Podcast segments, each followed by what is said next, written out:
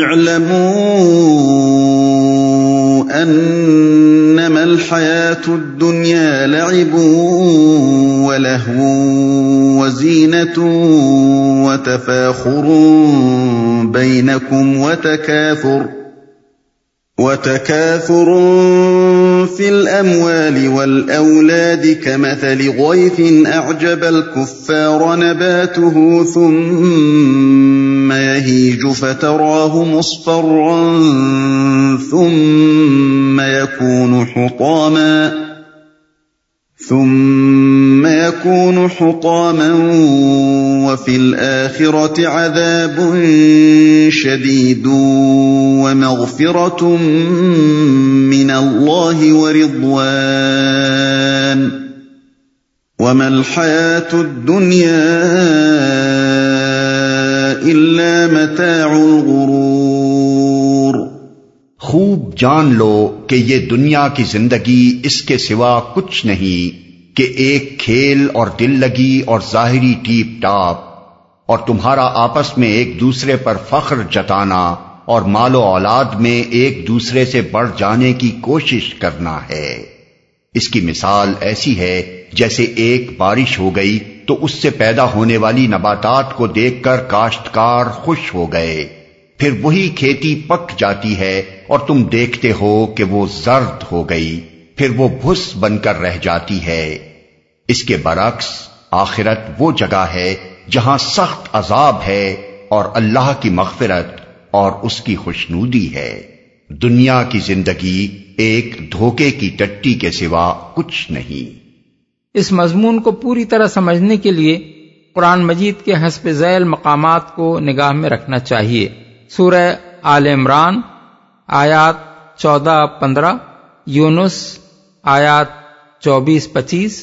ابراہیم آیت اٹھارہ، الکہف آیات پینتالیس چھیالیس، النور آیت انتالیس۔ ان سب مقامات پر جو بات انسان کے ذہن نشین کرانے کی کوشش کی گئی ہے وہ یہ ہے کہ یہ دنیا کی زندگی دراصل ایک عارضی زندگی ہے۔ یہاں کی بہار بھی عارضی ہے اور خزاں بھی عارضی، دل بہلانے کا سامان یہاں بہت کچھ ہے، مگر در حقیقت وہ نہایت حقیر اور چھوٹی چھوٹی چیزیں ہیں جنہیں اپنی کمظرفی کی وجہ سے آدمی بڑی چیز سمجھتا ہے اور اس دھوکے میں پڑ جاتا ہے کہ انہی کو پا لینا گویا کامیابی کے منتہا تک پہنچ جانا ہے، حالانکہ جو بڑے سے بڑے فائدے اور لطف و لذت کے سامان بھی یہاں حاصل ہونے ممکن ہیں وہ بہت حقیر اور صرف چند سال کی حیات مستعار تک محدود ہیں، اور ان کا حال بھی یہ ہے کہ تقدیر کی ایک ہی گردش خود اسی دنیا میں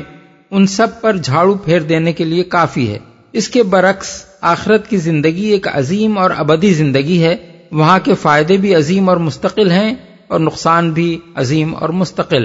کسی نے اگر وہاں اللہ کی مغفرت اور اس کی خوشنودی پا لی تو اس کو ہمیشہ ہمیشہ کے لیے وہ نعمت نصیب ہو گئی جس کے سامنے دنیا بھر کی دولت حکومت بھی ہیچ ہے، اور جو وہاں خدا کے عذاب میں گرفتار ہو گیا اس نے اگر دنیا میں وہ سب کچھ بھی پا لیا ہو جسے وہ اپنے نزدیک بڑی چیز سمجھتا تھا تو اسے معلوم ہو جائے گا کہ وہ بڑے خسارے کا سودا کر کے آیا ہے۔ سابقوا الى مغفرة من ربكم وجنة عرضها كعرض السماء والأرض أعدت للذين آمنوا بالله ورسله ذلك فضل الله يؤتيه من يشاء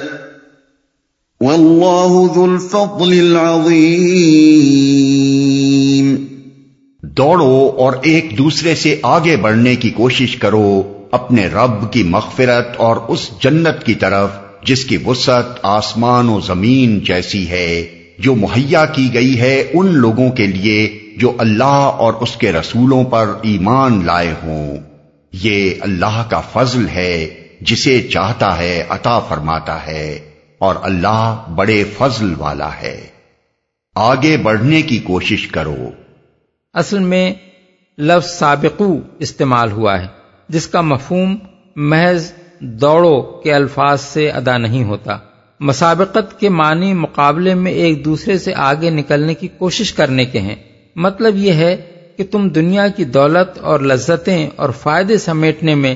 ایک دوسرے سے بڑھ جانے کی جو کوشش کر رہے ہو اسے چھوڑ کر اس چیز کو ہدف مقصود بناؤ اور اس کی طرف دوڑنے میں بازی جیت لے جانے کی کوشش کرو۔ وسعت آسمان و زمین جیسی ہے۔ اصل الفاظ ہیں عرضھا کعرض السماء والارض۔ بعض مفسرین نے عرض کو چوڑائی کے معنی میں لیا ہے، لیکن دراصل یہاں یہ لفظ وسعت اور پہنائی کے معنی میں استعمال ہوا ہے۔ عربی زبان میں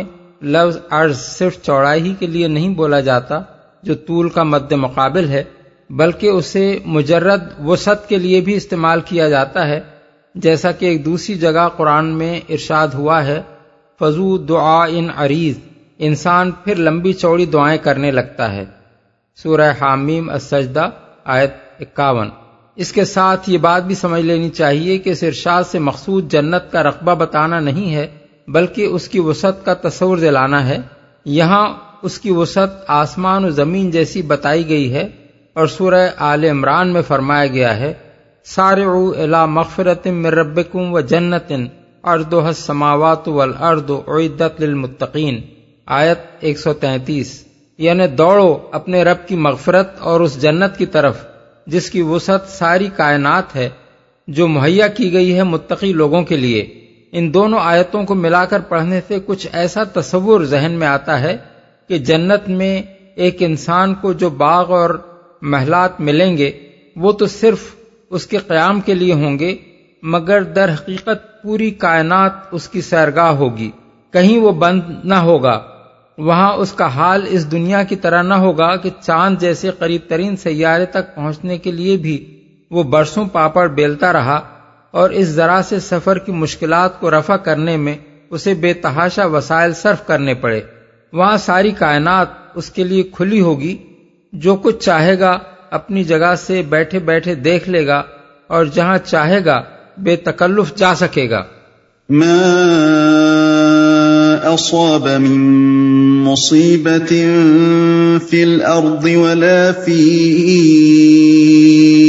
انفسکم الا فی کتاب من قبل ان نبرأها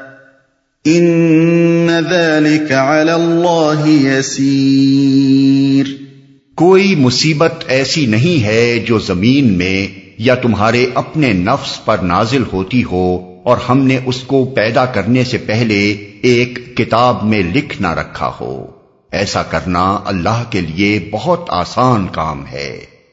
پیدا کرنے سے پہلے اس کو کا اشارہ مصیبت کی طرف بھی ہو سکتا ہے، زمین کی طرف بھی، نفس کی طرف بھی، اور فہوائے کلام کے لحاظ سے مخلوقات کی طرف بھی۔ کتاب میں لکھ نہ رکھا ہو، کتاب سے مراد ہے نوشتہ تقدیر، بہت آسان کام ہے، یعنی اپنی مخلوقات میں سے ایک ایک کی تقدیر پہلے سے لکھ دینا اللہ کے لیے کوئی مشکل کام نہیں ہے۔ لِكَيْ لَا تَأْسَوْا عَلَى مَا فَاتَكُمْ وَلَا تَفْرَحُوا بِمَا آتَاكُمْ وَاللَّهُ لَا يُحِبُّ كُلَّ مُخْتَالٍ فَخُورٍ الَّذِينَ يَبْخَلُونَ وَيَأْمُرُونَ النَّاسَ بِالْبُخْلِ وَمَن يَتَوَلَّ فَإِنَّ اللہ هو الغنی الحمید۔ یہ سب کچھ اس لیے ہے تاکہ جو کچھ بھی نقصان تمہیں ہو اس پر تم دل شکستہ نہ ہو، اور جو کچھ اللہ تمہیں عطا فرمائے اس پر پھول نہ جاؤ۔ اللہ ایسے لوگوں کو پسند نہیں کرتا جو اپنے آپ کو بڑی چیز سمجھتے ہیں اور فخر جتاتے ہیں، جو خود بخل کرتے ہیں اور دوسروں کو بخل کرنے پر اکساتے ہیں۔ اب اگر کوئی روگردانی کرتا ہے تو اللہ بے نیاز اور ستودہ صفات ہے، اس پر پھول نہ جاؤ۔ اس سلسلہ بیان میں یہ بات جس غرض کے لیے بیان فرمائی گئی ہے اسے سمجھنے کے لیے ان حالات کو نگاہ میں رکھنا چاہیے جو اس صورت کے نزول کے وقت اہل ایمان کو پیش آ رہے تھے۔ ہر وقت دشمنوں کے حملے کا خطرہ، پے در پے لڑائیاں، دائماً محاصرے کی سی کیفیت کفار کے معاشی مقاطع کی وجہ سے سخت بدحالی، عرب کے گوشے گوشے میں ایمان لانے والوں پر کفار کا ظلم و ستم، یہ کیفیات تھیں جن سے مسلمان اس وقت گزر رہے تھے۔ کفار ان کو مسلمانوں کے مخذول اور راندہ درگاہ ہونے کی دلیل قرار دیتے تھے۔ منافقین انہیں اپنے شکوک و شبہات کی تائید میں استعمال کرتے تھے، اور مخلص اہل ایمان اگرچہ بڑی ثابت قدمی کے ساتھ ان حالات کا مقابلہ کر رہے تھے، مگر بعض اوقات مصائب کا ہجوم ان کے لیے بھی انتہائی صبر آزما ہو جاتا تھا۔ اس پر مسلمانوں کو تسلی دینے کے لیے فرمایا جا رہا ہے کہ تم پر کوئی مصیبت بھی معاذ اللہ تمہارے رب کی بے خبری میں نازل نہیں ہو گئی ہے، جو کچھ پیش آ رہا ہے یہ سب اللہ کی طے شدہ اسکیم کے مطابق ہے جو پہلے سے اس کے دفتر میں لکھی ہوئی موجود ہے، اور ان حالات سے تمہیں اس لیے گزارا جا رہا ہے کہ تمہاری تربیت پیش نظر ہے۔ جو کار عظیم اللہ تعالیٰ تم سے لینا چاہتا ہے اس کے لیے یہ تربیت ضروری ہے۔ اس سے گزارے بغیر تمہیں کامیابی کی منزل پر پہنچا دیا جائے تو تمہاری سیرت میں وہ خامیاں باقی رہ جائیں گی جن کی بدولت نہ تم عظمت و اقتدار کی ثقیل خوراک ہضم کر سکو گے اور نہ باطل کی طوفان خیز موجوں کے تھپیڑے سہ سکو گے۔ بخل کرنے پر اکساتے ہیں، یہ اشارہ ہے اس سیرت کی طرف جو خود مسلم معاشرے کے منافقین میں اس وقت سب کو نظر آ رہی تھی۔ ظاہری اقرار ایمان کے لحاظ سے ان میں اور مخلص مسلمانوں میں کوئی فرق نہ تھا، لیکن اخلاص کے فقدان کی وجہ سے وہ اس تربیت میں شامل نہ ہوئے تھے جو مخلصین کو دی جا رہی تھی۔ اس لیے ان کا حال یہ تھا کہ جو ذرا سی خوشحالی اور مشیخت ان کو عرب کے ایک معمولی قصبے میں میسر آئی ہوئی تھی، وہی ان کے چھوٹے سے ظرف کو پھلائے دے رہی تھی۔ اسی پر وہ پھٹے پڑتے تھے، اور دل کی تنگی اس درجے کی تھی کہ جس خدا پر ایمان لانے اور جس رسول کے پیرو ہونے اور جس دین کو ماننے کا دعویٰ کرتے تھے اس کے لیے خود ایک پیسہ تو کیا دیتے، دوسرے دینے والوں کو بھی یہ کہہ کہہ کر روکتے تھے کہ کیوں اپنا پیسہ اس بھاڑ میں جھونک رہے ہو۔ ظاہر بات ہے کہ اگر مصائب کی بھٹی گرم نہ کی جاتی تو اس کھوٹے مال کو جو اللہ کے کسی کام کا نہ تھا زر خالص سے الگ نہ کیا جا سکتا تھا، اور اس کو الگ کیے بغیر کچے پکے مسلمانوں کی ایک مخلوط بھیڑ کو دنیا کی امامت کا وہ منصب عظیم نہ سونپا جا سکتا تھا جس کی عظیم الشان برکات کا مشاہدہ آخر کار دنیا نے خلافت راشدہ میں کیا۔ ستودہ صفات ہے، یعنی یہ کلمات نصیحت سننے کے بعد بھی اگر کوئی شخص اللہ اور اس کے دین کے لیے خلوص، فرما برداری اور ایثار و قربانی کا طریقہ اختیار نہیں کرتا اور اپنی اسی کجروی پر اڑا رہنا چاہتا ہے جو اللہ کو سخت ناپسند ہے، تو اللہ کو اس کی کچھ پرواہ نہیں، وہ غنی ہے، اس کی کوئی حاجت ان لوگوں سے اٹکی ہوئی نہیں ہے، اور وہ ستودہ صفات ہے۔ اس کے ہاں اچھی صفات رکھنے والے لوگ ہی مقبول ہو سکتے ہیں، بد کردار لوگ اس کی نگاہ التفات کے مستحق نہیں ہو سکتے۔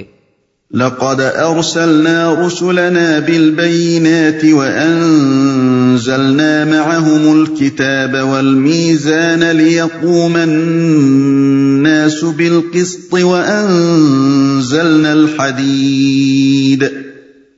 وَأَنزَلْنَا الْحَدِيدَ فِيهِ بَأْسٌ شَدِيدٌ وَمَنَافِعُ لِلنَّاسِ وَلِيَعْلَمَ اللَّهُ مَن يَنصُرُهُ وَرُسُلَهُ بِالْغَيْبِ إِنَّ اللَّهَ قَوِيٌّ عَزِيزٌ۔ ہم نے اپنے رسولوں کو صاف صاف نشانیوں اور ہدایات کے ساتھ بھیجا اور ان کے ساتھ کتاب اور میزان نازل کی تاکہ لوگ انصاف پر قائم ہوں،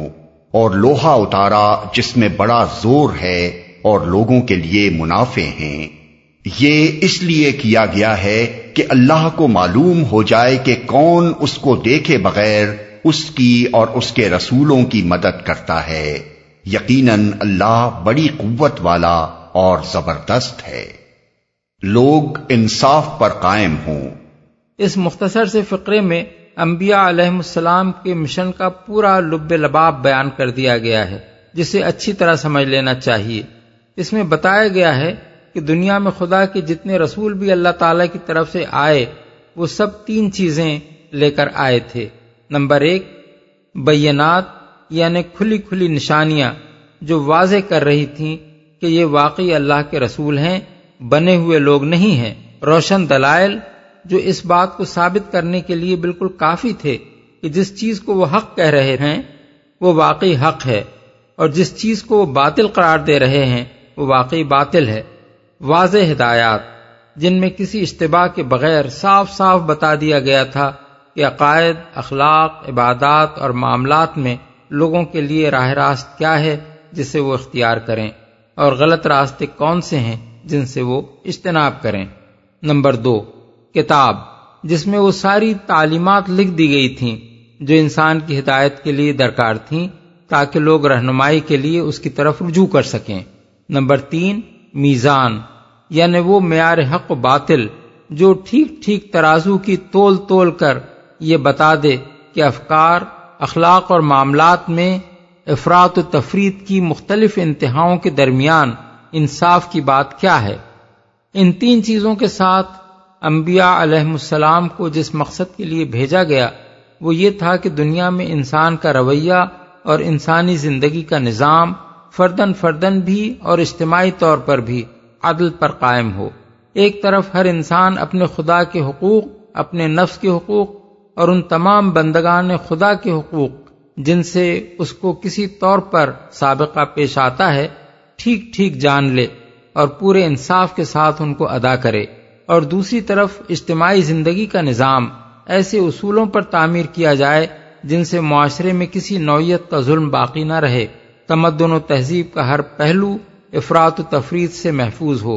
حیات اجتماعی کے تمام شعبوں میں صحیح صحیح توازن قائم ہو، اور معاشرے کے تمام عناصر انصاف کے ساتھ اپنے حقوق پائیں اور اپنے فرائض ادا کریں۔ بالفاظ دیگر انبیاء علیہم السلام کی بعثت کا مقصود عدل انفرادی بھی تھا اور عدل اجتماعی بھی۔ وہ ایک ایک فرد کی شخصی زندگی میں بھی عدل قائم کرنا چاہتے تھے تاکہ اس کے ذہن، اس کی سیرت، اس کے کردار اور اس کے برتاؤ میں توازن پیدا ہو، اور انسانی معاشرے کے پورے نظام کو بھی عدل پر قائم کرنا چاہتے تھے تاکہ فرد اور جماعت دونوں ایک دوسرے کی روحانی، اخلاقی اور مادی فلاح میں مانع و مزاحم ہونے کے بجائے معاون و مددگار ہوں۔ منافع ہیں، لوہا اتارنے کا مطلب زمین میں لوہا پیدا کرنا ہے، جیسا کہ ایک دوسری جگہ قرآن میں فرمایا وَأَنزَلَ لَكُم مِّنَ الْأَنْعَامِ ثَمَانِيَةَ أَزْوَاجٍ، سورہ الزمر آیت چھ، یعنی اس نے تمہارے لیے مویشیوں کی قسم کے آٹھ نر و مادہ اتارے۔ چونکہ زمین میں جو کچھ پایا جاتا ہے وہ اللہ تعالیٰ کے حکم سے یہاں آیا ہے، خود بخود نہیں بن گیا ہے، اس لیے ان کے پیدا کیے جانے کو قرآن مجید میں نازل کیے جانے سے تعبیر کیا گیا ہے۔ انبیاء علیہ السلام کے مشن کو بیان کرنے کے معن بعد یہ فرمانا کہ ہم نے لوہا نازل کیا جس میں بڑا زور اور لوگوں کے لیے منافع ہیں، خود بخود اس امر کی طرف اشارہ کرتا ہے کہ یہاں لوہے سے مراد سیاسی اور جنگی طاقت ہے، اور کلام کا مدعا یہ ہے کہ اللہ تعالیٰ نے اپنے رسولوں کو قیام عدل کی محض ایک اسکیم پیش کر دینے کے لیے مبعوث نہیں فرمایا تھا، بلکہ یہ بات بھی ان کے مشن میں شامل تھی کہ اس کو عملاً نافذ کرنے کی کوشش کی جائے اور وہ قوت فراہم کی جائے جس سے فی الواقع عدل قائم ہو سکے، اسے درہم برہم کرنے والوں کو سزا دی جا سکے اور اس کی مزاحمت کرنے والوں کا زور توڑا جا سکے۔ یقیناً اللہ بڑی قوت والا اور زبردست ہے، یعنی اللہ کو اس مدد کی ضرورت کچھ اس وجہ سے نہیں ہے کہ وہ کمزور ہے، اپنی طاقت سے یہ کام نہیں کر سکتا، بلکہ یہ طریقہ کار اس نے انسانوں کی آزمائش کے لیے اختیار فرمایا ہے، اور اسی آزمائش سے گزر کر انسان اپنی ترقی اور فلاح کی راہ پر آگے بڑھ سکتا ہے۔ اللہ تو ہر وقت یہ قدرت رکھتا ہے کہ جب چاہے اپنے ایک اشارے سے تمام کافروں کو مغلوب کر دے اور اپنے رسولوں کو ان پر غلبہ و تسلط عطا فرما دے، مگر اس میں پھر رسولوں پر ایمان لانے والوں کا کیا کمال ہوگا جس کی بنا پر وہ کسی انعام کے مستحق ہوں۔ اسی لیے اللہ نے اس کام کو اپنی غالب قدرت سے انجام دینے کے بجائے طریقہ کار یہ اختیار فرمایا کہ اپنے رسولوں کو بینات اور کتاب اور میزان دے کر انسانوں کے درمیان مبعوث کر دیا، ان کو اس بات پر مامور فرمایا کہ لوگوں کے سامنے عدل کا راستہ پیش کریں اور ظلم و جور اور بے انصافی سے باز آ جانے کی ان کو دعوت دیں۔ انسانوں کو اس امر کا پورا اختیار دے دیا کہ ان میں سے جو چاہے رسولوں کی دعوت قبول کرے اور جو چاہے اسے رد کر دے۔ قبول کرنے والوں کو پکارا کہ آؤ، اس عدل کے نظام کو قائم کرنے میں میرا اور میرے رسولوں کا ساتھ دو، اور ان لوگوں کے مقابلے میں جان توڑ جد و جہد کرو جو ظلم و جور کے نظام کو باقی رکھنے پر تلے ہوئے ہیں۔ اس طرح اللہ تعالیٰ یہ دیکھنا چاہتا ہے کہ انسانوں میں سے کون ہیں جو انصاف کی بات کو رد کرتے ہیں اور کون ہیں جو انصاف کے مقابلے میں بے انصافی قائم رکھنے کے لیے اپنی جان لڑاتے ہیں، اور کون ہیں جو انصاف کی بات قبول کر لینے کے بعد اس کی حمایت اور اس کی خاطر جد و جہد کرنے سے جی چراتے ہیں، اور کون ہیں جو اندیکھے خدا کی خاطر دنیا میں اس حق کو غالب کرنے کے لیے جان و مال کی بازی لگا دیتے ہیں۔ اس امتحان سے جو لوگ کامیاب ہو کر نکلیں گے انہی کے لیے آئندہ ترقیوں کے دروازے کھلیں گے۔